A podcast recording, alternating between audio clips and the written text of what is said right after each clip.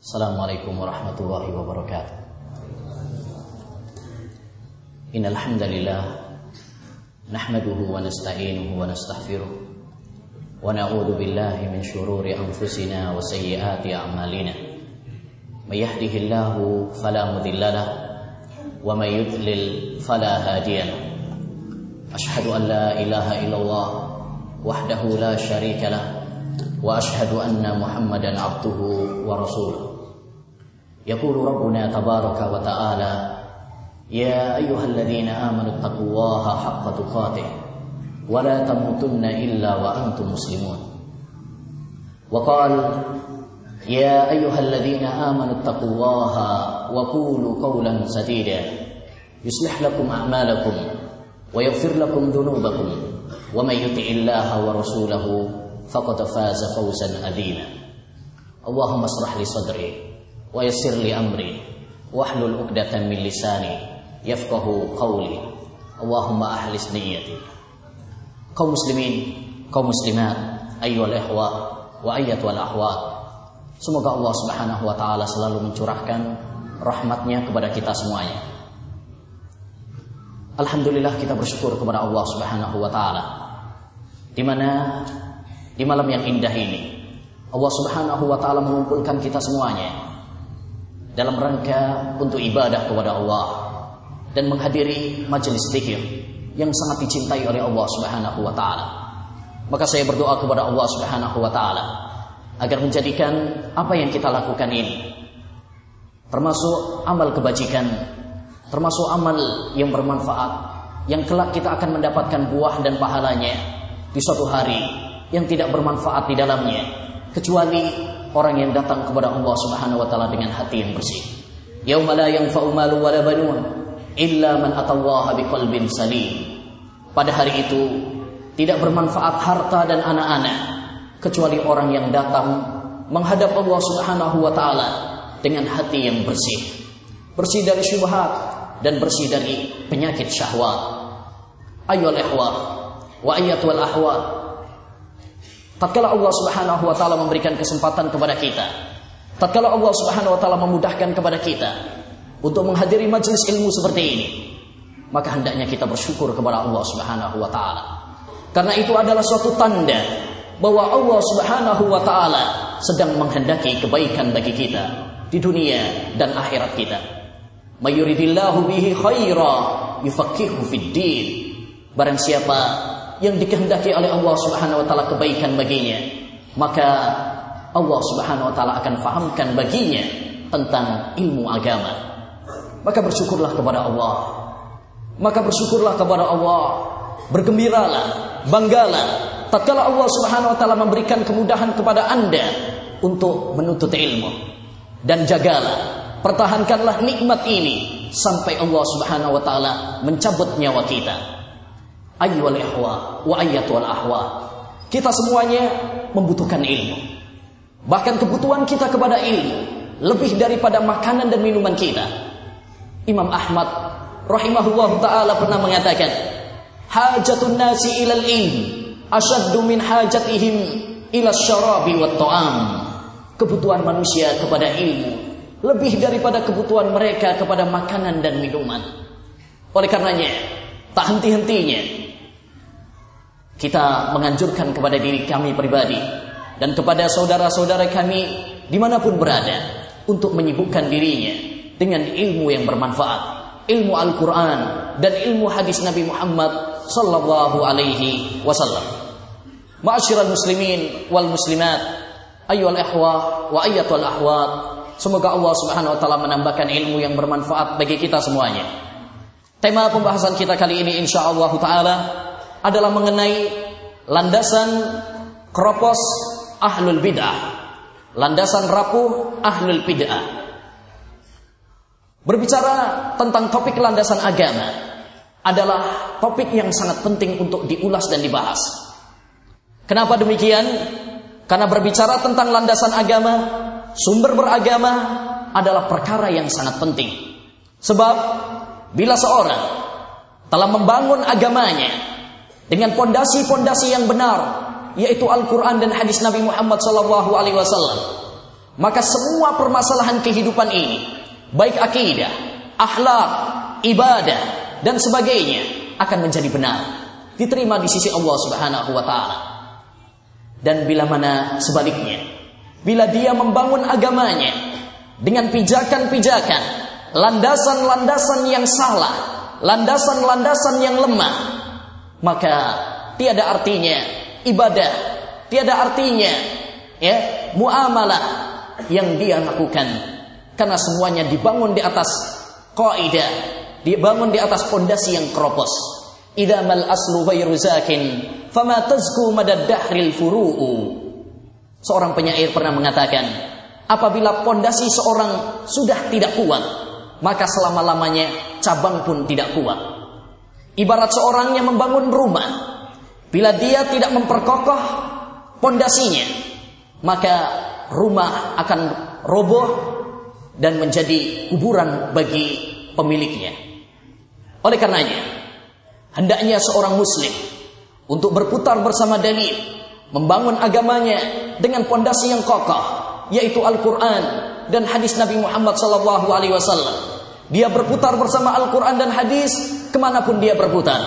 Sebagaimana kata Imam Al-Auza'i rahimahullahu taala, naduru ma'as sunnati haitsudara.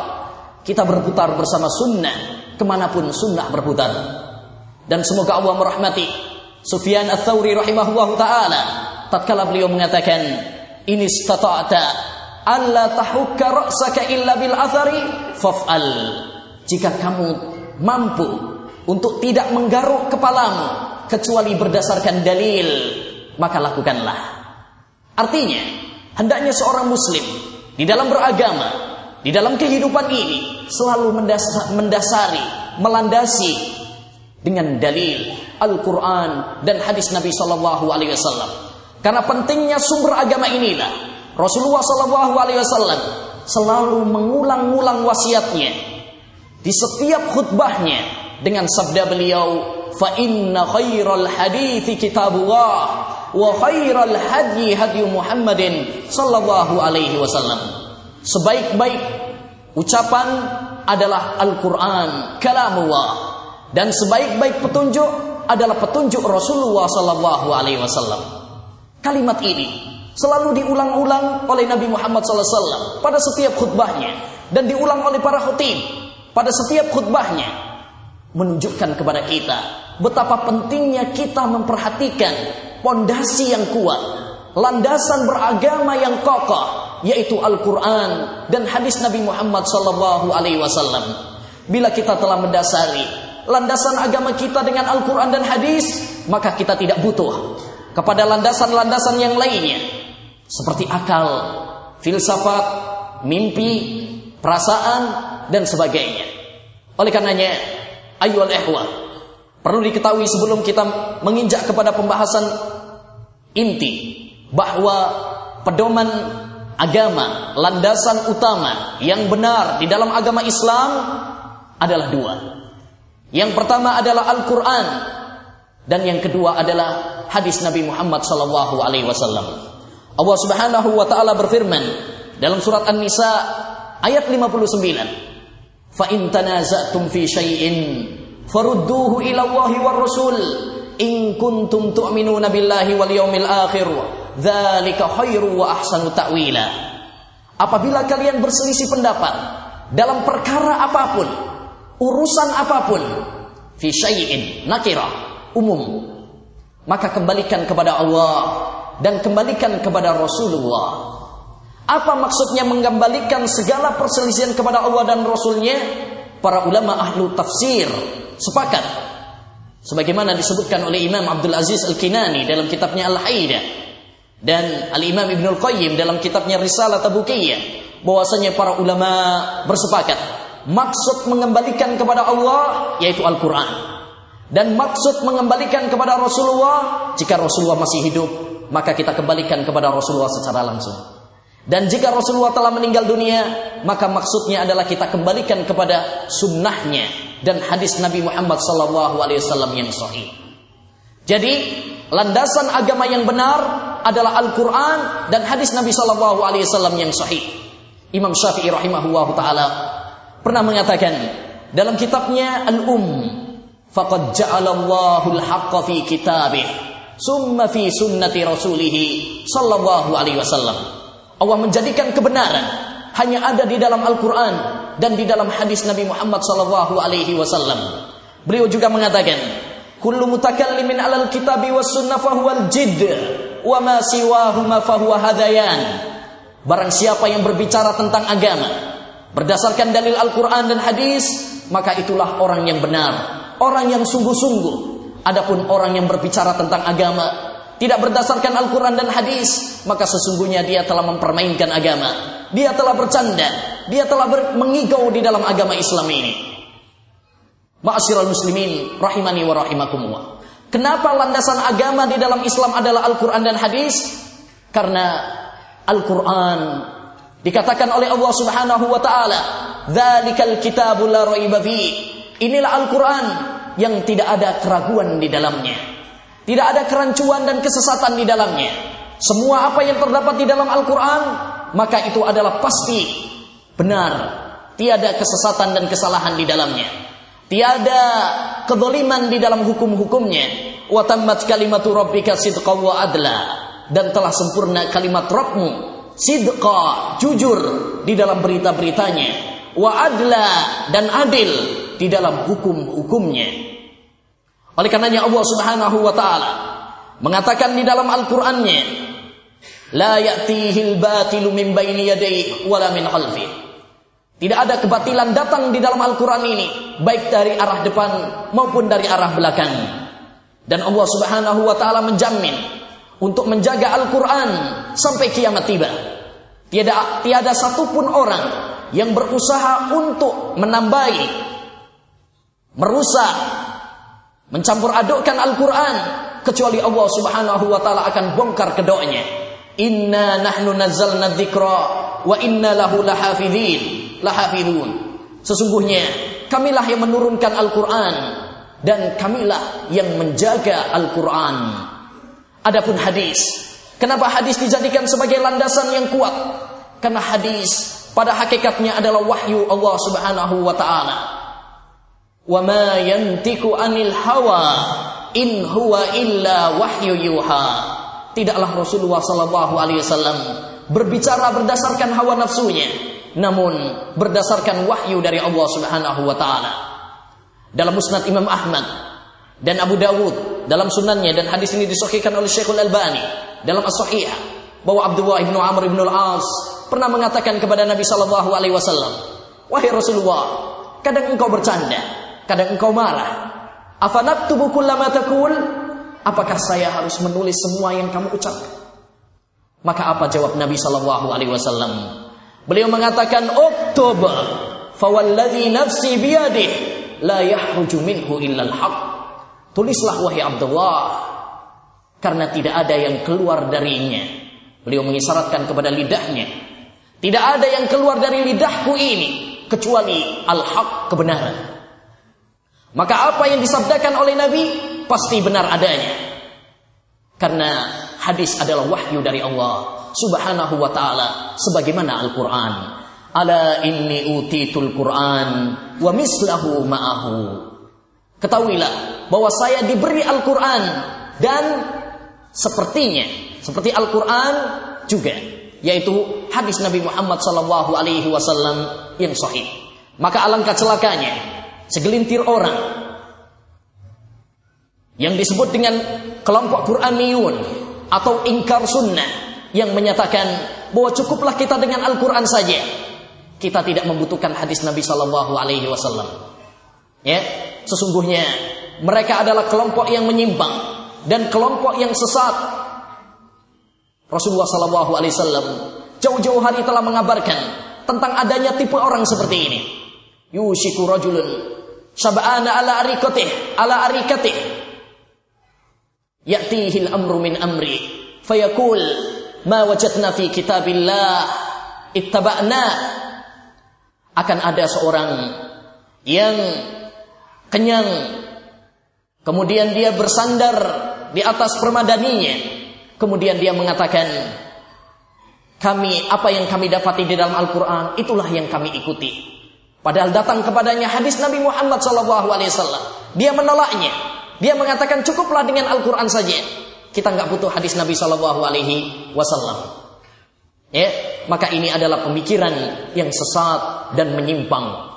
Ya, katakan kepada mereka, jika kita mencukupkan dengan Al-Quran saja, tanpa hadis Nabi Muhammad SAW, bagaimana sholat anda? Bagaimana puasa anda? Bagaimana zakat dan haji anda? Karena hal itu tidak diperinci di dalam Al-Quran. Namun hanya diperinci di dalam hadis Nabi Muhammad Sallallahu Alaihi Wasallam. Saya jadi teringat dengan sebuah kisah cerita yang disampaikan oleh Ustadzuna Al-Fadil Abu Unais Abdul Hakim bin Amir Abdab dalam risalahnya Risalah Bid'ah. Beliau pernah berdialog dengan seorang ingkar sunnah. Ya, dia mengatakan cukup kita dengan Al-Quran saja. Adapun hadis kita nggak perlu. Apa dalilnya? Dia mengatakan dalilnya adalah hadis karena Nabi sallallahu alaihi wasallam khuluquhul Quran. Adalah Nabi sallallahu alaihi wasallam itu akhlaknya Al-Qur'an. Loh, kamu menolak had, menolak hadis tapi berdalil pakai hadis. Ya, berdalil dengan hadis. Maka ini ala, uh, sungguh aneh tapi nyata. Selanjutnya ayyuhal ikhwah. Setelah kita memahami bahwa landasan di dalam beragama yang benar, landasan beragama yang benar adalah Al-Qur'an dan hadis Nabi Muhammad SAW. Dan satu lagi, ya, yaitu al-ijma. Namun perlu diketahui bahwa ijma adalah cabang dari Al-Qur'an dan Sunnah. Rasulullah SAW mengatakan, La tajtamiu ummati ala dhalala. Umatku tidak akan bersepakat di atas kesesatan. Kenapa saya katakan ijma adalah cabang dari Al-Quran dan hadis? Karena tidak mungkin ijma terwujudkan kecuali berdasarkan Al-Quran dan hadis. Ijma itu pasti berdasarkan Al-Quran dan hadis Nabi Muhammad Sallallahu Alaihi Wasallam. Selanjutnya kita masuk kepada materi inti pembahasan kita kali ini yaitu landasan-landasan keropos ahlul bid'ah. Ayo ikhwah. Kita perlu mengenal landasan-landasan keropos ahlul bid'ah. Orang-orang yang menyimpang dari landasan yang kita, kita sebutkan tadi. Untuk apa? Agar kita mewaspadainya. Dan agar kita tidak terjerumus di dalam landasan-landasan mereka. Sebab mengetahui kesalahan itu penting. Agar kita tidak terjerumus di dalamnya. Dahulu dalam riwayat Bukhari dan Muslim. Bahwa Hudzaifah ibnul Yaman pernah mengatakan, Kana nasu yas'aluna Rasulullah sallallahu alaihi wasallam anil khair wa kuntu as'aluhu anis syarr makhafata ayyudrikani. Adalah para sahabat sering bertanya kepada Nabi tentang kebaikan, tapi saya bertanya kepada beliau tentang kejelekan karena saya khawatir terjerumus di dalamnya. Oleh karenanya penyair mengatakan, "Araftu syarra la lisyarri lakin litawaqi wa man la ya'rifu syarra minal khairi yaqa'u fi." Saya mengenal kejelekan bukan untuk kulakukan, tetapi untuk kewaspadaan. Sebab seorang yang tidak mengenal kejelekan dari kebaikan bisa jadi dia akan terjerumus di dalam kejelekan tanpa dia sadari. Setelah itu, insya Allah Taala kita akan menyebutkan tentang landasan-landasan ahlul bid'ah. Landasan pertama, pijakan pertama ahlul bid'ah adalah bersandar kepada hadis-hadis yang tidak sahih. Baik hadis-hadis itu adalah dhaif, lemah, maudhu palsu atau la aslalah tidak ada asal usulnya sama sekali. Ayo ikhwah, perlu kita ketahui bahwa berdusta kepada Nabi Shallallahu Alaihi Wasallam adalah perbuatan dosa, bahkan dosa besar dengan kesepakatan para ulama. Rasulullah Shallallahu Alaihi Wasallam bersabda dalam hadis yang mutawatir, "Man kadzaba alayya muta'ammidan falyatabawwa mak'adahu minan nar." Barang siapa yang berdusta atas namaku, maka silahkan dia mengambil tempat duduknya di neraka. Berdusta kepada Rasulullah tidak seperti berdusta kepada orang lain. Karena berdusta kepada Rasulullah konsekuensinya besar. Pada hakikatnya dia telah berdusta kepada Allah taala. Berdusta kepada umat Islam dan berdusta kepada agama Islam. Oleh karenanya para ulama sepakat bahwa berdusta kepada Rasulullah SAW adalah dosa besar. Bahkan Al Imamul Juwaini Ya. Beliau menukil dari bapaknya bahwasanya bapaknya berpendapat kafirnya orang yang berdusta kepada Rasulullah sallallahu alaihi wasallam. Oleh karenanya, perlu diketahui bahwasanya hadis itu adalah landasan apabila hadisnya sahih. Adapun apabila hadis itu tidak sahih dari Nabi sallallahu alaihi wasallam, maka sebagaimana dikatakan oleh para ulama, wujuduhu ka'adamihi. Adanya sama seperti gak ada. Adanya hadis tersebut sama saja seperti gak ada. Sebab hadis apabila tidak sahih dari Nabi wasallam berarti itu bukan ucapan Nabi. Tidak bisa dijadikan sebagai sandaran di dalam beragama. Dari sini dapat kita ketahui merupakan musibah besar yang menimpa umat ini, bahkan menimpa para tokoh mereka adalah banyaknya tersebarnya hadis-hadis yang tidak sahih kemudian mereka jadikan sebagai landasan di dalam beragama.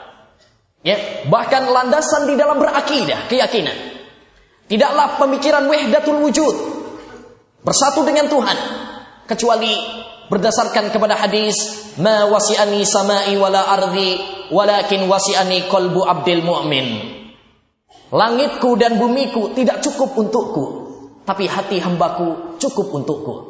Ini hadis pijakan orang-orang yang berpemikiran wahdatul wujud, bersatunya Tuhan dengan hamba. Seperti yang dipromosikan oleh Ibnu Arabi As-Sufi atau Ibnu Al-Farid atau Al-Hallaj dan disebarkan sampai sekarang ini diwarisi oleh orang-orang tasawuf di antara mereka adalah Agus Mustafa dalam kitabnya Bersatu dengan Tuhan. Ya, dan pemikiran ini mengarahkan kepada kita untuk bebas dari takalif, perintah Allah dan larangan Allah Subhanahu wa taala. Oleh karenanya jangan kaget kalau kita pernah mungkin pernah dapat cerita ada seorang tokoh agama apabila ditanya dia nggak sholat, nah dia udah sholat, sholatnya di Mekah, padahal di kamar. Ya, atau tatkala dia minum khamar, ya, oh enggak, itu hakikatnya enggak minum khamar. Ya, minum susu, ngeteh dia, lagi ngopi. Kenapa? Karena sudah dia tidak terikat lagi dengan perintah dan larangan Allah Subhanahu wa taala. Dia sudah bersatu dengan Tuhan. Menarik sekali apa yang diceritakan oleh Imam Ad-Dahabi dalam Syiar A'lamun Nubala bahwa ada seorang sufi mengatakan kepada seorang ulama as-salaf, "Al-ghina'u halalun li li'annani qad wasaltu." Nyanyian halal bagi saya karena saya sudah sampai ke tingkat. Maka ulama tersebut mengatakan, "Na'am wasalta lakin ila sakor." Betul, kamu sudah sampai tapi ke neraka sakor. Ya. Demikian juga pemikiran yang lain. Dan bid'ah-bid'ah, kemungkaran dan kesesatan. Kebanyakan pedomannya adalah hadis-hadis yang tidak sahih dari Nabi Shallallahu Alaihi Wasallam. Perayaan Maulid Nabi Shallallahu Alaihi Wasallam. Salah satu landasannya adalah hadis yang palsu, bahkan hadis yang tidak ada usul asal usulnya. Man aqama mauludi kuntulahu syafi'an yaumal qiyamah. Barang siapa yang mendirikan perayaan maulidku, maka saya akan memberikan syafaat besok pada hari kiamat untuknya. Waman anfaqa dirhaman limaulidi ya ka'annama anfaqa uhudan jabala. Barang siapa yang berinfak satu dirham saja untuk perayaan maulid, maka dia seakan-akan seperti berinfak ya se emas sebesar gunung Uhud. Ya, gunung yang paling besar di kota Madinah. Demikian juga karena sekarang lagi di akhir tahun bulan Dhul Hijjah, ada sebagian orang yang biasa melakukan ruti, uh, ritual doa bersama akhir tahun atau awal tahun. Ya, ini adalah sebuah ritual ibadah yang tidak ada asal usulnya sama sekali. Nggak ada hadis, baik hadis yang lemah, palsu, ya. Ini hanyalah bisikan-bisikan dari orang-orang sufi melalui mimpi-mimpi mereka. Oleh karenanya, ritual-ritual doa bersama akhir tahun, awal tahun adalah tidak ada dasarnya sama sekali. Ini hanya beberapa contoh. Masih banyak kemungkaran-kemungkaran yang lainnya. Kesesatan-kesesatan yang lainnya. Akidah-akidah yang rusak lainnya. Ya, sumbernya adalah karena mereka berpegang kepada hadis-hadis yang tidak sahih dari Nabi Sallallahu Alaihi Wasallam. Yang kedua, Landasan keropos ahlul bid'ah yang kedua adalah mereka mengandalkan akal. Beragama hanya bersandar pada akal. Ayo al ihwa wa ayatu al ahwat kaum muslimin, kaum muslimat yang dirahmati oleh Allah Subhanahu wa taala. Manusia dalam masalah akal terbagi menjadi tiga. Golongan yang pertama yaitu golongan yang tidak menggunakan akalnya. Tidak memuliakan akal. Seperti orang-orang tarikot, orang-orang sufi di mana mereka hanya taklid buta, ikut-ikutan kepada tokoh mereka, tidak menggunakan akal pikiran mereka. Dan ini adalah sebuah kesesatan. Karena Allah Subhanahu wa taala menganugerahkan akal kepada kita untuk menjadi alat agar kita memperhatikan, agar kita belajar, agar kita merenungi Al-Quran dan hadis Nabi Shallallahu Alaihi Wasallam untuk mendapatkan kebenaran. Golongan yang kedua yaitu golongan yang berlebih-lebihan terhadap akal, mengkultuskan akal, ya seperti orang-orang Mu'tazilah atau orang-orang ahli filsafat, di mana mereka sangat berlebihan kepada akal. Bahkan tidak salah kalau dikatakan mereka menuhankan akal. Sehingga semua dalil baru diterima apabila cocok dengan akal mereka. Bahkan mereka berani ber mengatakan, "Idza ta'aradul aqlu wan naqlu quddimal aqlu." Apabila berbenturan antara akal dan dalil, yang didahulukan adalah akal. Ayo ihwa, ini adalah sebuah kesesatan juga. Golongan yang ketiga adalah golongan ahlu sunnah wal jamaah. Mereka menggunakan akalnya dalam porsi dalam uh, porsi yang diizinkan oleh syariat. Namun mereka tidak berlebih-lebihan dalam menggunakan akal. Mereka tidak menjadikan akal sebagai penentu, hakim terhadap Al-Quran dan hadis Nabi Sallallahu Alaihi Wasallam. Ya, mereka lebih mendahulukan dalil daripada akal, sebab mereka menyadari bahwa akal mereka adalah terbatas Wa ma utitum minal ilmi illa qalila. Tidaklah kalian diberi ilmu kecuali sedikit. Sebagaimana firman Allah Subhanahu wa taala. Dan Imam Syafi'i pernah mengatakan, "Innalil akli hadda yantahi ilaih kama anna lil basari haddan yantahi ilaih." Sesungguhnya akal itu punya batas. Sebagaimana pandangan mata punya batas. Kita melihat terbatas pandangan kita. Tatkala kita melihat laut, apakah kita bisa mendapati melihat isinya laut, dalamnya laut? Tidak. Akal uh, mata terbatas. Demikian juga akal manusia terbatas. Kita tidak kita tidak mengetahui semua rahasia-rahasia syariat. Ya.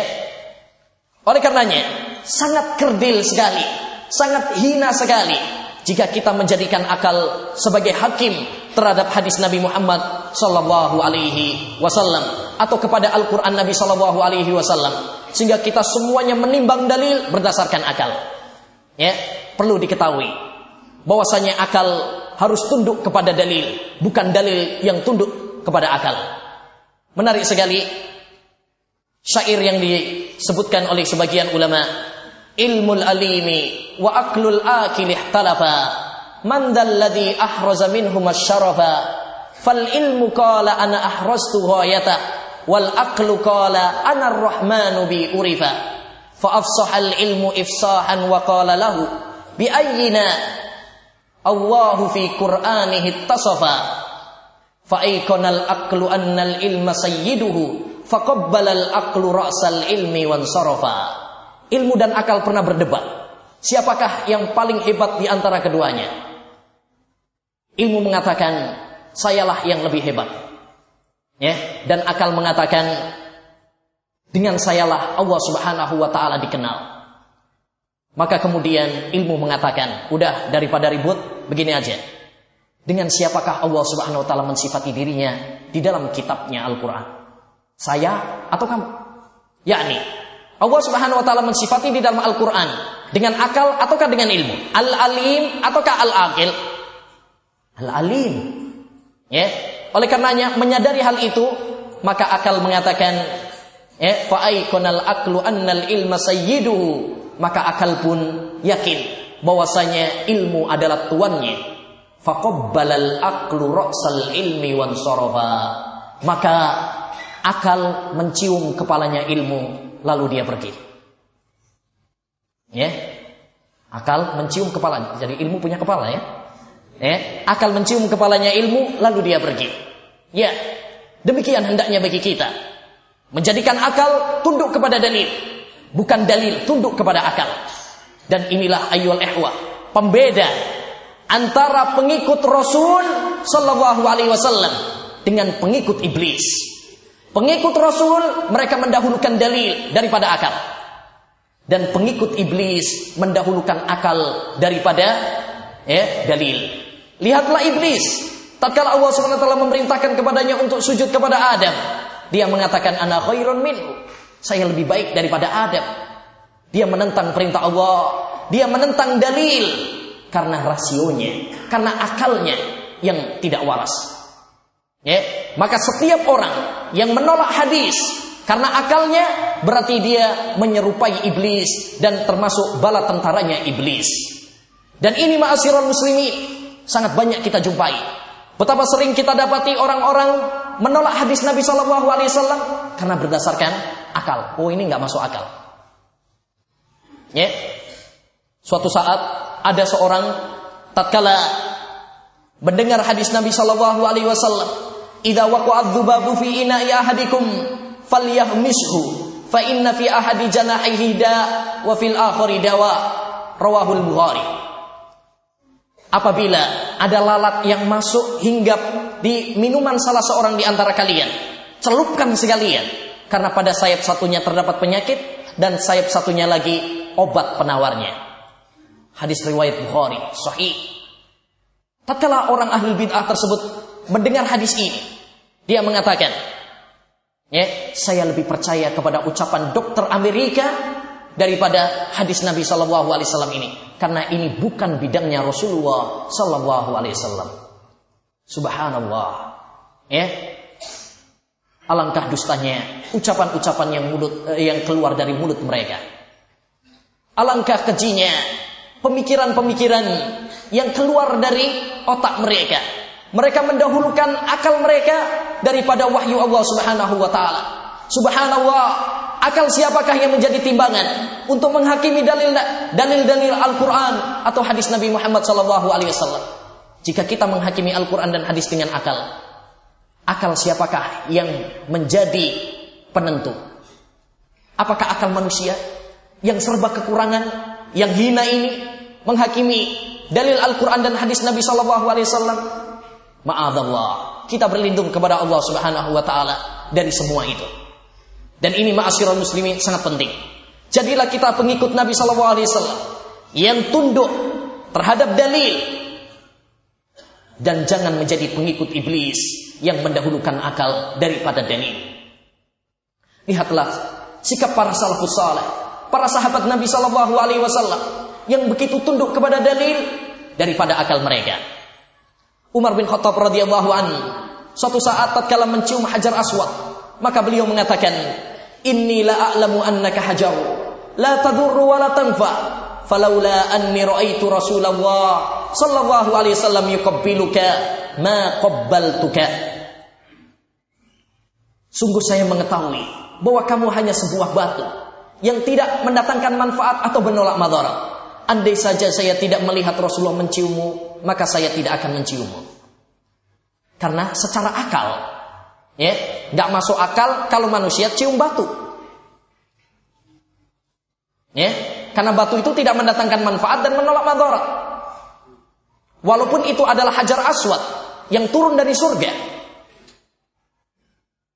Bagaimana dengan batu yang lainnya? Batu ajaibnya. Ya, tidak ada batu ajaib yang bisa mendatangkan manfaat atau menolak madarat. Yang mampu mendatangkan manfaat dan menolak madarat hanyalah Allah Subhanahu wa taala. Lihat juga ucapan Khalifah Ali bin Abi Thalib tatkala mengatakan, "Lau kana dinu birra'i, lakana asfalul khufi aula bil mas'i min a'la." Seandainya agama itu berdasarkan akal, tentu bagian atas sepatu lebih bagian bawah sepatu lebih utama diusap daripada bagian atasnya. Karena secara logika yang lebih berhak untuk diusap adalah bagian bawah yang kotor. Tapi agama bukan berdasarkan dengan akal. Oleh karenanya ayol ikhwah dikisahkan dalam riwayat Abu Dawud dan Ahmad dengan sanad yang sahih, sebuah kisah yang menakjubkan. Suatu saat Rasulullah SAW sholat bersama para sahabatnya. Di tengah-tengah sholat, Rasulullah copot sandal. Melihat Rasulullah SAW copot sandal, semua sahabat copot sandal.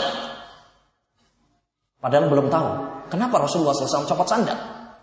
Ketika selesai, Rasulullah SAW mengatakan bertanya kepada para sahabat, lima tahlauna ni'alakum. Wahai para sahabatku, kenapa kalian ya mencopot sandal-sandal kalian?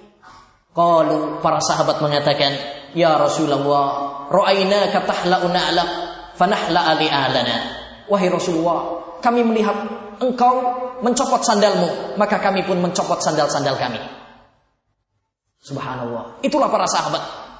Itulah para sahabat Nabi Wasallam yang taslim, tunduk. Eh, sekalipun belum tahu kenapa Rasulullah Wasallam eh, mencopot sandal. Baru kemudian Rasulullah mengabarkan, saya tadi copot sandal karena Jibril datang kepadaku bahwa di dalam sandalku ini ada kotoran dan najisnya.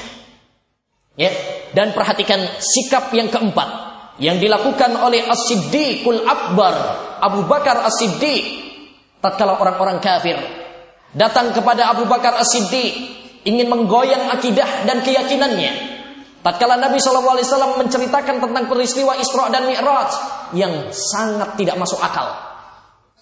Ya. Maka mereka pun menertawakan Nabi SAW. Kemudian mereka datang kepada Abu Bakar As-Siddiq.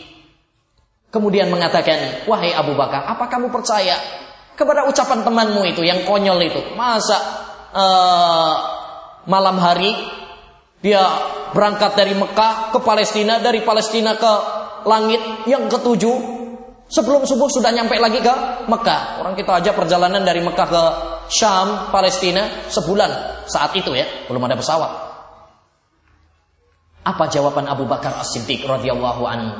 Beliau mengatakan, "In qala dzalika Muhammadun faqad sadaq." Kalau yang memberitakan dan mengatakan itu adalah Muhammad, maka pasti itu benar. Allahu Akbar. Itulah sikap seorang mukmin sejati. Tatkala mendengarkan hadis, tatkala mendengarkan dalil, maka dia membenarkan sekalipun di luar kapasitas akalnya. Berbeda dengan ahlul bidah yang tidak beriman kecuali apabila sesuai dengan akalnya. Oleh karenanya banyak di antara mereka yang mengingkari tentang siksa kubur, tentang jembatan, tentang eh, mas, tentang timbangan dan lain-lainnya. Kenapa? Karena menurut mereka itu tidak masuk akal. Ya, akal mereka. Nah, yang ketiga, landasan ahlul bid'ah yang ketiga adalah mencela sahabat dan para ulama.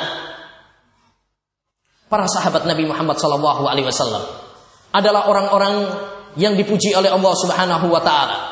Radhiyallahu anhum wa radu'an. Allah ridho kepada mereka dan mereka pun ridho kepada Allah Subhanahu wa taala. Oleh karenanya para ulama ahlul hadis bersepakat bahwa semua sahabat itu terpercaya, adil. Dan ini diketahui oleh semua orang yang belajar ilmu mustalahil hadis. Bahwa para sahabat adalah orang-orang yang terpercaya. Namun, sebagian orang seperti kelompok Syiah mereka mencela para sahabat, bahkan mengkafirkan para sahabat untuk menolak dalil Al-Quran dan hadis Nabi Muhammad Sallallahu Alaihi Wasallam. Oleh karenanya perlu kita ketahui bahwa rahasia di balik celaan Syiah kepada pengkafiran Syiah kepada para sahabat Nabi Sallallahu Alaihi Wasallam sejatinya mereka ingin merobohkan pondasi umat Islam yaitu Al-Quran dan hadis Nabi Muhammad Sallallahu Alaihi Wasallam. Oleh karenanya Al-Imam Abu Zur'ah rahimahullah taala pernah mengatakan suatu kalimat yang indah. Beliau berkata, "Idza ra'aita ahadan yata'anu fi ashabi Rasulillah sallallahu alaihi wasallam fa'lam annahu zindiq." Kalau kamu mendapati seorang mencela para sahabat Nabi Shallallahu Alaihi Wasallam, ketahuilah bahwa dia adalah seorang yang zindi, pura-pura masuk Islam, padahal dia ingin merusak Islam. Lianna as-sahabata indana udul. Karena para sahabat itu bagi kami adalah orang-orang yang terpercaya. Lianna al-kitabah haq was sunnata indana haq walladzina naqalu ilaina al-kitaba sunnah ashabu Rasulillah. Quran adalah benar, sunnah adalah benar, dan yang menukil Quran dan hadis adalah siapa? Para sahabat. Maka kalau penukilnya sudah disalahkan, sudah dikafirkan, sejatinya Al-Quran dan Sunnah pun menjadi roboh. Eh, oleh karenanya mereka hendak merobohkan Al-Quran dan hadis Nabi Shallallahu Alaihi Wasallam. Oleh karenanya ayol ikhwah, kenapa orang-orang Syiah begitu benci kepada Aisyah? Lebih daripada sahabat yang lainnya. Kenapa orang-orang Syiah begitu benci kepada sahabat Abu Hurairah? Lebih daripada yang lainnya. Karena Abu Hurairah adalah sahabat yang paling banyak meriwayatkan hadis. 5000 lebih. Itu baru Abu Hurairah. Ditambah Aisyah. Kalau dua orang saja dikafirkan, ya, maka betapa banyak hadis di dalam Sahih Bukhari dan Sahih Muslim yang mentah. Tidak bisa dijadikan sebagai hujah di dalam beragama. Oleh karenanya, Perlu kita pahami bahwa celaan kepada sahabat ini adalah pijakan ahlul bid'ah ya untuk ya beragama uh, atau berdalil dengan dalil yang salah. Demikian juga termasuk ya, dalam masalah ini adalah mencela para ulama. Betapa banyak mereka menolak hadis dengan cara yang licik yaitu mencela para ulama. Sebab apabila para ulama telah dicela, apabila para ulama telah dilarikan, dicoreng namanya, umat dilarikan dari para ulama, maka kepada siapakah ulama ini mengambil ilmu? Ngambil kepada orang-orang yang bodoh. Ya.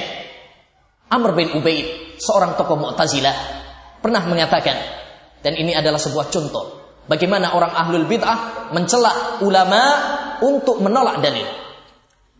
Dia pernah mengatakan, tatkala dibawakan kepadanya hadis dari Hasan al-Basri dan dari Ibnu Sirin, maka dia mengatakan, "Ma kalamul Hasan al-Basri wa Ibnu Sirin illa kahir qatim ra'atin mulqah." Tidaklah ucapan Hasan al-Basri dan Muhammad bin Sirin, dua tabi'in yang mulia, kecuali seperti secarik kain ya, darah wanita yang dibuang. Dan tatkala Amr bin Ubay disampaikan kepadanya hadis Abdullah bin Mas'ud riwayat Bukhari dan Muslim tentang uh, takdir bahwasanya manusia ya ketika di perut ibunya datang kepadanya malaikat dan menentukan ya ajalnya, rizkinya, amalnya maka Amr bin Ubay berkomentar Seandainya saya mendengar hadis ini dari A'mas, maka saya akan menolaknya. Seandainya saya mendengar hadis ini dari Abdullah bin Mas'ud, sahabat yang mulia, saya pasti menolaknya. Seandainya saya mendengar hadis ini dari Rasulullah SAW sekalipun, saya pasti menolaknya. Dan seandainya saya mendengar langsung dari Allah, maka saya akan katakan protes kepadanya, Ya Allah, tidak seperti ini kamu membuat perjanjian dengan kita. Inilah ciri-ciri ahlul bid'ah di dalam beragama. Mereka menolak hadis Nabi Wasallam dengan cara mencela para ulama, mencela para sahabat Nabi Wasallam. Maka waspadalah dari pemikiran-pemikiran melarikan umat dari para ulama, dari para penuntut ilmu, dari para duat, ya, dari para ustadz yang berdakwah menegakkan Al-Quran dan Sunnah Nabi Shallallahu Alaihi Wasallam. Karena pada hakikatnya mereka ingin menjauhkan umat dari kebenaran. Yang kedua, yang keempat. Di antara landasan ahlul bid'ah adalah mereka menolak hadis ahad. Hadis ahad. Hadis. Dalam ilmu mustalahul hadis, hadis Nabi SAW terbagi menjadi dua. Ada hadis mutawatir, yaitu hadis yang diriwayatkan oleh sejumlah para sahabat yang banyak sekali jumlahnya, ya sehingga tidak mungkin mereka bersatu sengaja di dalam kedustaan. Dan yang kedua adalah hadis ahad yaitu hadis yang diriwayatkan dari jalur satu sahabat atau dua sahabat atau tiga atau lebih tidak sampai kepada derajat mutawatir. Ini disebut dengan ahad dan ahad terbagi menjadi beberapa macam gharib, aziz dan masyhur. Ini pelajarannya dalam ilmu stalahul hadis. Yang saya maksud di sini adalah banyak di antara ahlul bid'ah terutama dari kalangan Mu'tazilah dan filsafat atau pada zaman kita seperti Hizbut Tahrir yang dikatakan oleh Syekhul Albani rahimahullah taala dengan Mu'tazilatul Asr, Mu'tazilah gaya baru, mereka mengatakan bahwasanya di dalam beragama, di dalam berakidah, ya hadis ahad walaupun sahih nggak bisa dijadikan pijakan. Kita hanya ber, berdalil dengan hadis-hadis yang mutawatir saja. Oleh karenanya, banyak di antara mereka menolak hadis-hadis tentang adab kubur. Banyak di antara mereka menolak hadis tentang ya, turunnya Isa alaihissalam di akhir zaman atau tentang keluarnya Dajjal atau Ya'juj dan Ma'juj atau Mahdi dan sebagainya dengan alasan apa? Bahwa hadisnya hanyalah ahad, maka tidak bisa diterima. Perlu kita ketahui bersama bahwa ini adalah ciri khas ahlul bid'ah untuk menolak dalil untuk menolak kebenaran. Ya, karena pemikiran ini adalah pemikiran yang bid'ah, yang sesat, tidak dikenal pada zaman Nabi Shallallahu Alaihi Wasallam dan tidak dikenal pada zaman para sahabat Nabi Shallallahu Alaihi Wasallam. Ya, ini adalah pemikiran yang baru dicetuskan oleh orang-orang Mu'tazilah dan orang-orang ahlul kalam, orang-orang filsafat. Ya, Al-Imam Ibnul Qayyim rahimahullah taala dalam kitabnya As-Sawaikul Mursalah beliau mengatakan wa hadat tafriqu batilun bi ijma'il ummah fa innaha lam tazal tahtajju bi hadhihi al-ahadis fil khabariyatil ilmiyat wa lam tazalis sahabatu wat tabi'un wa tabi'uhum ahlul hadis was sunnah yahtajjuna bi hadhihi al-akhbar fi masail sifati wal qadar wal asma walam yunqal an ahadin minhum albattata annahu jawwazal ihtijaj biha fi masail ahkam dunal ahbar. Pembedaan seperti ini yakni dalam masalah akidah harus mutawatir ya. Dan dalam masalah yang lainnya tidak harus mutawatir. Enggak eh maka ini adalah pembedaan yang batil dengan kesepakatan ulama. Karena Para sahabat Nabi SAW selalu berhujjah dengan hadis-hadis yang sahih. Sekalipun tidak mencapai mutawatir, baik dalam masalah akidah ataupun dalam masalah hukum. Tidak dikenal pembedaan ini kecuali dari orang-orang ahlul bid'ah dan ahlul kalam. Ya, Imam Syafi'i juga dalam kitabnya Ar-Risalah menukil kesepakatan para ulama bahwa para ulama semuanya sepakat untuk menerima hadis-hadis ahad baik dalam masalah akidah ataupun dalam masalah ya ahkam hukum. Ya, banyak sekali dalil-dalil tentang masalah ini. Salah satu dalilnya, salah satunya saja adalah dalil di mana Rasulullah SAW sering mengutus sebagian sahabatnya untuk berdakwah. Seperti Mu'ad bin Jabal misalkan. Beliau diutus kepada penduduk Yaman. Ya, hanya seorang diri atau dua orang saja. Berdakwah tentang masalah apa? Berdakwah tentang tauhid. Falyakun awwalu ma tad'uhum ilai syahadata la ilaha illallah. Ketika Rasulullah ingin melepas sahabat Mu'ad bin Jabal, maka beliau mengatakan, ya, jika kamu sampai kepada mereka, maka pertama kali yang engkau dakwahkan adalah tentang syahadat la ilaha tauhid, akidah. Padahal yang diutus hanyalah ahad, satu orang atau dua orang. Ya. Seandainya harus orang banyak, berarti Rasulullah salah. Berarti Rasulullah mengutusnya harus orangnya ya 20 atau 40 orang. Nggak boleh hanya satu atau dua orang saja. Oleh karenanya, pernah diceritakan oleh Syekhul Albani dalam kasetnya, ada seorang Hizbut Tahrir pernah datang ke Jepang untuk berdakwah. Dia berbicara dengan kaidahnya bahwa dalam masalah akidah harus mutawatir Ya, kalau dalam masalah hukum fikih nggak apa-apa nggak mutawatir. Maka ada seorang pemuda yang memprotes, kemudian mengatakan, Wahai Ustaz, Anda tadi mengatakan bahwasanya kalau dalam masalah akidah eh, harus mutawatir. Gak boleh ahad, satu atau dua orang. Dan apa yang Anda katakan ini adalah akidah. Maka menurut kaidah Anda, kita nggak boleh menerima perkataan Anda. Maka pulanglah ke rumahmu, eh, pulanglah ke tempat asalmu, ajak teman-temanmu yang banyak, baru berdakwah di sini. Ya, maka dia terbantahkan dengan koidahnya sendiri. Kemudian yang perlu kita perhatikan bahwa orang-orang alul bid'ah yang menerapkan koidah ini pun pelin-pelan di dalam koidahnya. Terbukti bahwa masalah akidah itu nggak bisa dipisahkan dengan masalah hukum. Ya, di antara hadis yang menjelaskan hal ini banyak sekali. Salah satunya adalah doa yang dianjurkan oleh Rasulullah SAW untuk kita baca di tasahud akhir. Yaitu kita berlindung kepada Allah. Allahumma inni a'udzubika min adzabil qabr wa min fitnatil mahya wal mamat wa min fitnatil masihid dajjal.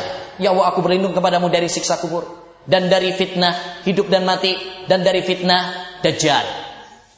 Ini hadis ini mencakup masalah akidah, juga mencakup masalah fikih. Makanya orang-orang Hizbut Tahrir kebingungan. Ya, kalau masalah akidah ini berarti nggak boleh ini. Tapi ini masalah fikih juga harus diterima. Ya, makanya mereka bingung. Akhirnya mereka mengatakan apa? Menurut filsafat mereka, dibaca aja nggak apa-apa, tapi jangan diyakini. Ya, boleh dibaca tapi jangan diyakini. Ya, makanya kalau ikut orang-orang ahlul kalam bingung-bingung. Ya, kita akan menjadi orang yang bingung. Sebagaimana kata para ulama, aksarun nasi ittiraban indal maut ahlul kalam. Orang yang paling ragu ketika mati saat-saat sakaratul maut adalah orang-orang filsafat. Ya. Baik. Selanjutnya di antara landasan rapuh ahlul bid'ah adalah meninggalkan dalil-dalil yang jelas dan mengikuti dalil-dalil yang tidak jelas. Mutasyabih. Ini adalah ciri ahlul bid'ah.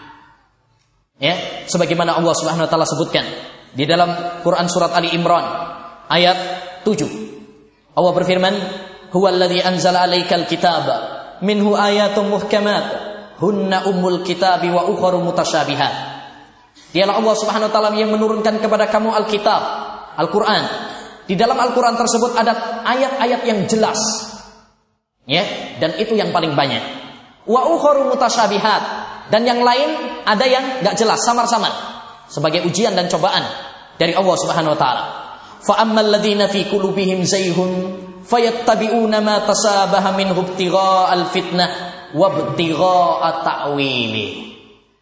Maka orang-orang yang di dalam hatinya terdapat penyakit, penyimpangan, mereka yang mereka ikuti adalah dalil yang gak jelas. Yang jelas malah ditinggalkan.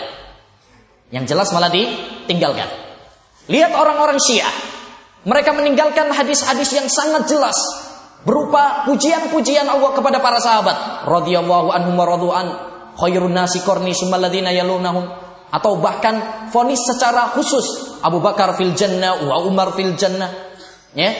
Mereka semuanya melupakan. Dan buta dari dalil-dalil tersebut kemudian mereka mengambil dalil yang gak jelas walaupun sahih tapi masih samar yaitu hadis Nabi la tarji'u ba'di kuffaron yadribu ba'dukum riqaba ba'din. Janganlah kalian kembali setelahku menjadi orang-orang kafir. Berarti sahabat kafir. Ini menurut orang-orang Syiah tapi hadis ini kan samar. Kafir di sini apakah kafir yang mengeluarkan ataukah tidak? Kemudian apakah yang dimaksud di sini adalah sahabat ataukah tidak? Ya, ataukah orang-orang munafik? Masih samar. Ya. Namun orang-orang Syiah mereka melupakan hadis atau dalil-dalil yang jelas yang diambil malah hadis yang enggak yang enggak jelas maknanya. Ini adalah ciri-ciri ya, siapa? Ahlul bid'ah. Ya. Demikian juga orang-orang yang menolak nama dan sifat-sifat Allah, mengingkari nama-nama dan sifat Allah Subhanahu wa taala. Eh padahal Allah menetapkannya dalam banyak Al-Qur'an. Mereka menolak ayat-ayat tentang uh, penetapan Allah tangan ya atau hadis tentang turunnya Allah atau ber, tentang bersemayamnya Allah di atas langit, mereka tolak semuanya dengan ayat-ayat atau hadis-hadis Nabi SAW yang masih samar, mutasyabih. Seperti laisa kamitslihi syai. Tidak ada yang serupa dengannya. Sehingga menurut mereka, kalau kita tetapkan Allah punya tangan, berarti kita menyerupakan Allah dengan makhluk. Gak boleh. Laisa kamitslihi syai. Lupa selanjutnya ayat apa? Wa huwas samiul basir yang membantah iktikotnya, yang membantah keyakinannya. Ini ciri-ciri ahlul bid'ah. Ya. Oleh karenanya, perlu kita ketahui bahwasanya dalil baik Al-Qur'an dengan Al-Qur'an, baik Al-Qur'an dengan hadis atau hadis dengan hadis tidak mungkin berbenturan antara satu dengan yang lainnya. Karena semuanya adalah wahyu dari Allah Subhanahu wa taala. Ya. Allah berfirman, "Afala yatadabbaruna al-Qur'an? Walau kana min indi ghairillah lawajadu fihi ikhtilafan katsira." Kenapa mereka tidak menghayati merenungi ayat-ayat Al-Qur'an? Andai saja Al-Quran itu bukan dari Allah, niscaya mereka akan mendapatinya perselisihan yang banyak. Maka segala benturan atau sesuatu yang kita anggap uh, kontradiksi, bertentangan, itu adalah karena kita tidak merenunginya.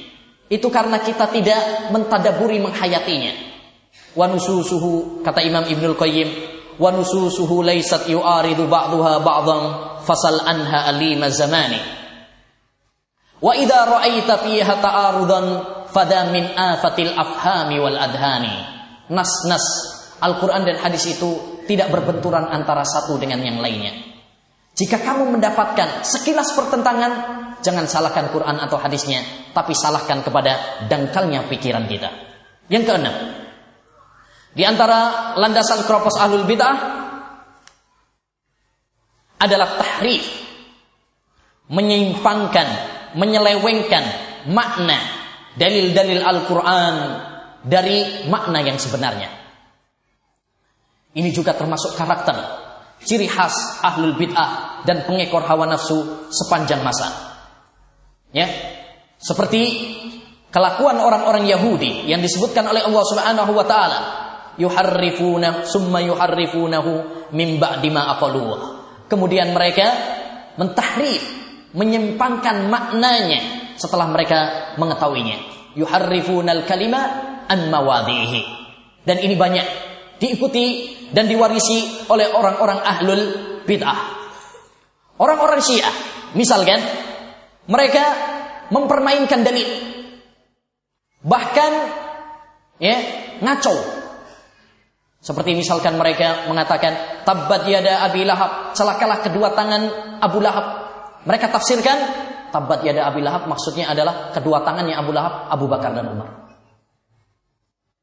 Tatkala mereka uh, mendapati firman Allah tentang Nabi Musa alaihissalam inna wa ya'murukum an tadbahu baqara Sesungguhnya Allah memerintahkan kepada kalian wahai Bani Israel untuk menyembelih sapi. Mereka bilang maksudnya sapi adalah Aisyah. Ya, iya dan billah. Demikian juga orang-orang ya ahlul bid'ah tatkala mendapati Ar-Rahmanu 'alal arsy Allah Subhanahu wa taala bersemayam tinggi di atas langitnya. Mereka mengatakan istaula. Ya, istaula yaitu menguasai.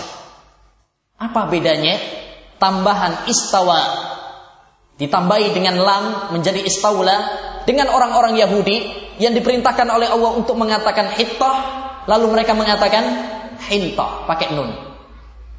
Lamul nunul yahudi walamul jahmi huma fi mizani syar'i zaidatani. Ya, lamnya orang Yahudi, nunnya uh, uh, nunnya orang Yahudi dan lamnya orang-orang Jahmiyah, dua-duanya adalah sama-sama tambahan. Demikian juga tatkala Rasulullah SAW mengabarkan misalkan, yanzilu rabbuna tabaraka wa ta'ala ila sama'id dunya. Allah Subhanahu wa taala turun ke langit dunia. Orang mengatakan, sebagian orang alul bid'ah mengatakan, bukan Allah yang turun, malaikatnya yang turun. Subhanallah. Kalau malaikat yang turun, masa kemudian malaikat berani mengatakan, ya, Mayyastaghfiruni fa'aghfiralahu. Siapa yang istighfar kepadaku saya akan ampuni. Demikian juga tatkala mereka mendapati hadis yang zilu Isa bin Maryam akhirat zaman Isa bin Maryam akan turun ke langit dunia. Mereka mengatakan bukan Isa yang turun tapi kebenaran akan nampak. Ya. Masa kebenaran kemudian bisa ya membongkar salib, membunuh babi dan sebagainya. Oleh karenanya perlu antum ketahui bahwasanya sebuah kaidah al aslu fil kalami al haqiqah. Asal di dalam ucapan adalah ya makna yang sebenarnya. Tidak boleh kita memalingkannya kecuali berdasarkan dalil. Yang ketujuh, di antara landasan ahlul bid'ah adalah hulu, berlebih-lebihan di dalam mengagungkan guru-guru mereka. Allah Subhanahu wa taala mencela orang-orang yang berlebihan. Ya ahlul kitab, la taghlu fi dinikum. Wahai orang-orang ahlul kitab, yang dipanggil adalah ahlul kitab, tapi umat Islam juga masuk dalam seruan ini. Wahai orang-orang ahlul kitab, janganlah kalian berlebih-lebihan di dalam agama kalian. Dan Rasulullah SAW mengatakan, Iyakum wal huluwa, fa innal huluwa ahlaka man kana qablakum. Hati-hatilah kalian, jauhilah kalian, waspadalah kalian dari sikap hulu. Karena itu adalah membinasakan umat sebelum kalian. Eh, maka jangan sekali-kali kita berlebihan kepada tokoh kita, ustadz kita, kiai kita, tuan guru kita, ya, sampai kemudian eh, menuhankan mereka. Taklid buta terhadap ucapan-ucapan mereka. Dan yang paling banyak melakukan hal ini adalah orang-orang sufi. Ya, mereka sangat berlebihan kepada guru-guru mereka.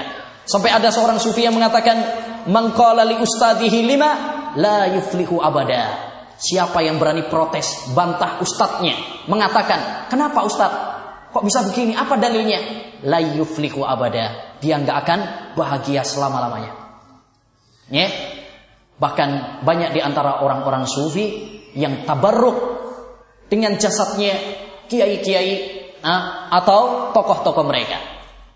Bahkan dikisahkan bahwa orang-orang torikot mereka sampai tabarruk ngambil berkah dari kotorannya al-halaj. Ini kotorannya manusia dibuat barokah. Tapi jangan kaget lah ya. Di Indonesia lebih parah lagi. Bukan kotoran manusia, kotoran kebo aja ada. Antum mungkin pernah dengar ada eh, Kiai Slamet di Jawa, Solo. Itu kalau bulan Muharram kebunnya dikeluarkan, nanti kalau dia mengeluarkan kotoran jadi rebutan. Nanti untuk pelaris, ya, dagangan bisnisnya biar lancar. Ya, agama seperti apakah? Seperti ini. Ya, ini adalah sikap berlebihan. Bahkan banyaknya orang yang berlebihan kepada kuburan sampai ambruk nisannya. Ya, itu gara-gara sikap hulu berlebihan kepada orang-orang. Padahal hal itu adalah dilarang oleh Nabi SAW dan juga dilarang oleh ulama-ulama syafi'iyah sendiri. Imam Al-Ghazali pernah mengatakan, I'lam anna takbila wal mas lil masyahid adatul Yahudi wan Nasar. Ketahuilah bahwasanya ya uh, mencium, mengusap-ngusap nisan kuburan itu adalah kebiasaannya orang-orang Yahudi dan Nasrani.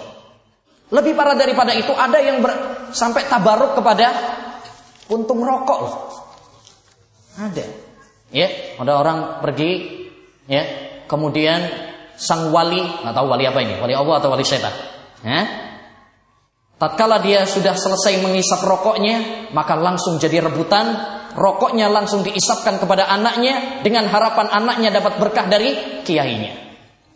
Hebat. Ya, baik. Kemudian yang terakhir, saya akhiri dengan landasan ahlul bid'ah yang paling rapuh, yaitu berhujjah dengan mimpi. Ya.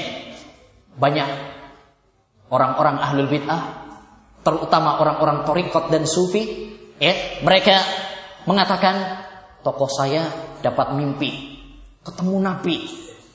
Ya, katanya Nabi SAW mengajarkan kepadanya wirid-wirid, amalan-amalan, ajarkan kepada pengikutmu. Akhirnya jadi amalan. Ya, seperti apa yang terjadi pada Ibnu Arabi As-Sufi dalam kitabnya Fususul Hikam. Dia mengatakan di awal kitabnya bahwasanya saya bermimpi ketemu Rasulullah. Lalu Rasulullah Shallallahu Alaihi Wasallam mengatakan kepadaku, ya ajarkan semua yang uh, ada dalam kitabmu ini, yaitu Fususul Hikam. Ya, maka ini adalah ungkapan yang batin. Kenapa? Pertama, Karena ini adalah bertentangan dengan ayat Al-Quran. Al-yawma akmaltu lakum dinakum. Pada hari ini telah aku sempurnakan Islam sebagai agama kalian. Seandainya ada amalan ibadah yang belum dijelaskan oleh Rasulullah, itu berarti ya berarti agama ini belum sempurna, masih ada yang perlu ditambahi lewat mimpi. Ya kan? Ini bertentangan dengan ayat. Yang kedua, kitab Fususul Hikam adalah penuh dengan kesesatan dan kekufuran. Sampai-sampai Imam Ad-Dahabi dalam Syiar Alamun Nubala mengatakan, seandainya isinya bukan kekufuran, maka saya tidak tahu.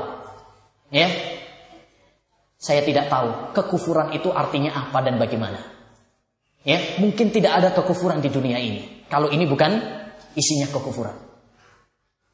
Jadi uh, landasan yang paling rapuh adalah landasannya orang-orang sufi yang mereka hanya ber, berlandaskan dengan haddasani kolbi an robbi menceritakan hatiku dari Robku bahkan mereka bangga mereka mencela alusunnah wal jamaah kalian riwayat Bukhari Muslim dari orang-orang yang hidup kita langsung sanatnya sampai Rasulullah langsung sampai banyak di antara mereka ada seorang guru-guru mereka, kalau ditanya sebuah hadis, mereka mengatakan, tunggu dulu sabar. Nanti saya akan tanyakan langsung kepada Rasulullah. Ya? Kalau Rasulullah bilang, enggak, saya enggak, berarti hadisnya memang dusta itu. Enggak diucapkan sama Nabi. Kalau Rasulullah bilang iya, ya, lewat mimpinya, maka betul itu adalah hadis Nabi SAW. Riwayat siapa? Enggak tahu. Pokoknya Rasulullah mengatakannya. Walaupun tidak diketahui siapa yang meriwayatkannya. Aneh. Ya, ini adalah argumen yang paling rapuh. Dan banyak kesesatan itu karena impian-impian, bid'ah-bid'ah. Di Aljazair pernah ada ya, seorang tokoh mereka mereka apa namanya mengagung-agungkan sebuah kuburan karena di kuburan ini adalah kuburan orang soleh selalu wangi lewat mimpi ternyata usut punya usut itu adalah kuburannya orang Nasrani setelah dibongkar, mereka nggak percaya, dibongkar. Ternyata benar. Ya, di lehernya ada kalung salib. Barulah mereka percaya bahwa itu adalah kuburan orang Nasrani. Lewat mimpi. Jadi beragama dengan dasar mimpi adalah hujah yang paling rapuh di dunia ini. Inilah yang paling banyak kesesatan, inilah yang paling membuat banyak ya kemungkaran-kemungkaran. Mimpi tidak bisa dijadikan sebuah hujah. Ya, kecuali apabila mimpi tersebut sesuai. Antum mimpi ya, sholat sesuai dengan sunnah Rasulullah. Alhamdulillah, antum gembira. Makanya Imam Ahmad mengatakan, ar-ru'ya tasurru wa Mimpi yang baik itu menggembirakan tapi tidak menipu. Tapi kalau kita beragama hanya berdasarkan dengan mimpi, ini nggak benar. Pertama, bertentangan dengan hadis al-yauma akmaltu lakum dinakum. Yang kedua, eh, yang kedua, perlu kita ketahui, namanya orang kalau pas tidur itu kan nggak banyak ingat. Ya, makanya Rasulullah SAW menjadikan orang tidur itu terangkat dari catatan. Rufi al qalamu an salasa, diangkat pena dari tiga golongan. Salah satunya adalah aninna imi hatta. Dari orang yang tidur sampai dia bangun. Ya, baik. Uh, demikian mungkin Tadi sudah kita katakan sampai jam 8 pas. Demikian beberapa materi yang dapat kita sampaikan. Mudah-mudahan Allah Subhanahu wa taala menjadikan apa yang kita pelajari dan kita sampaikan ini bermanfaat bagi diri kami pribadi dan kepada saudara-saudari semuanya, baik yang hadir ataupun yang tidak hadir.